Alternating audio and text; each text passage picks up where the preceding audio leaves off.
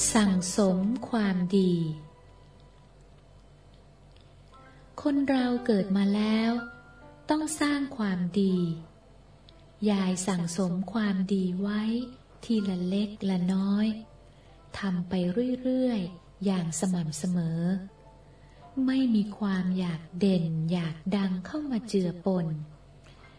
เมื่อสั่งสมความดีนานเข้า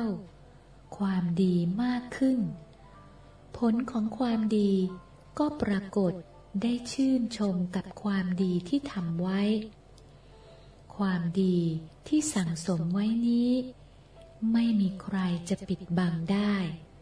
ไม่อยากดังก็ดังเอง คนทางโลกทำดีแล้วไม่เห็นผลก็บน่น จริงๆแล้ว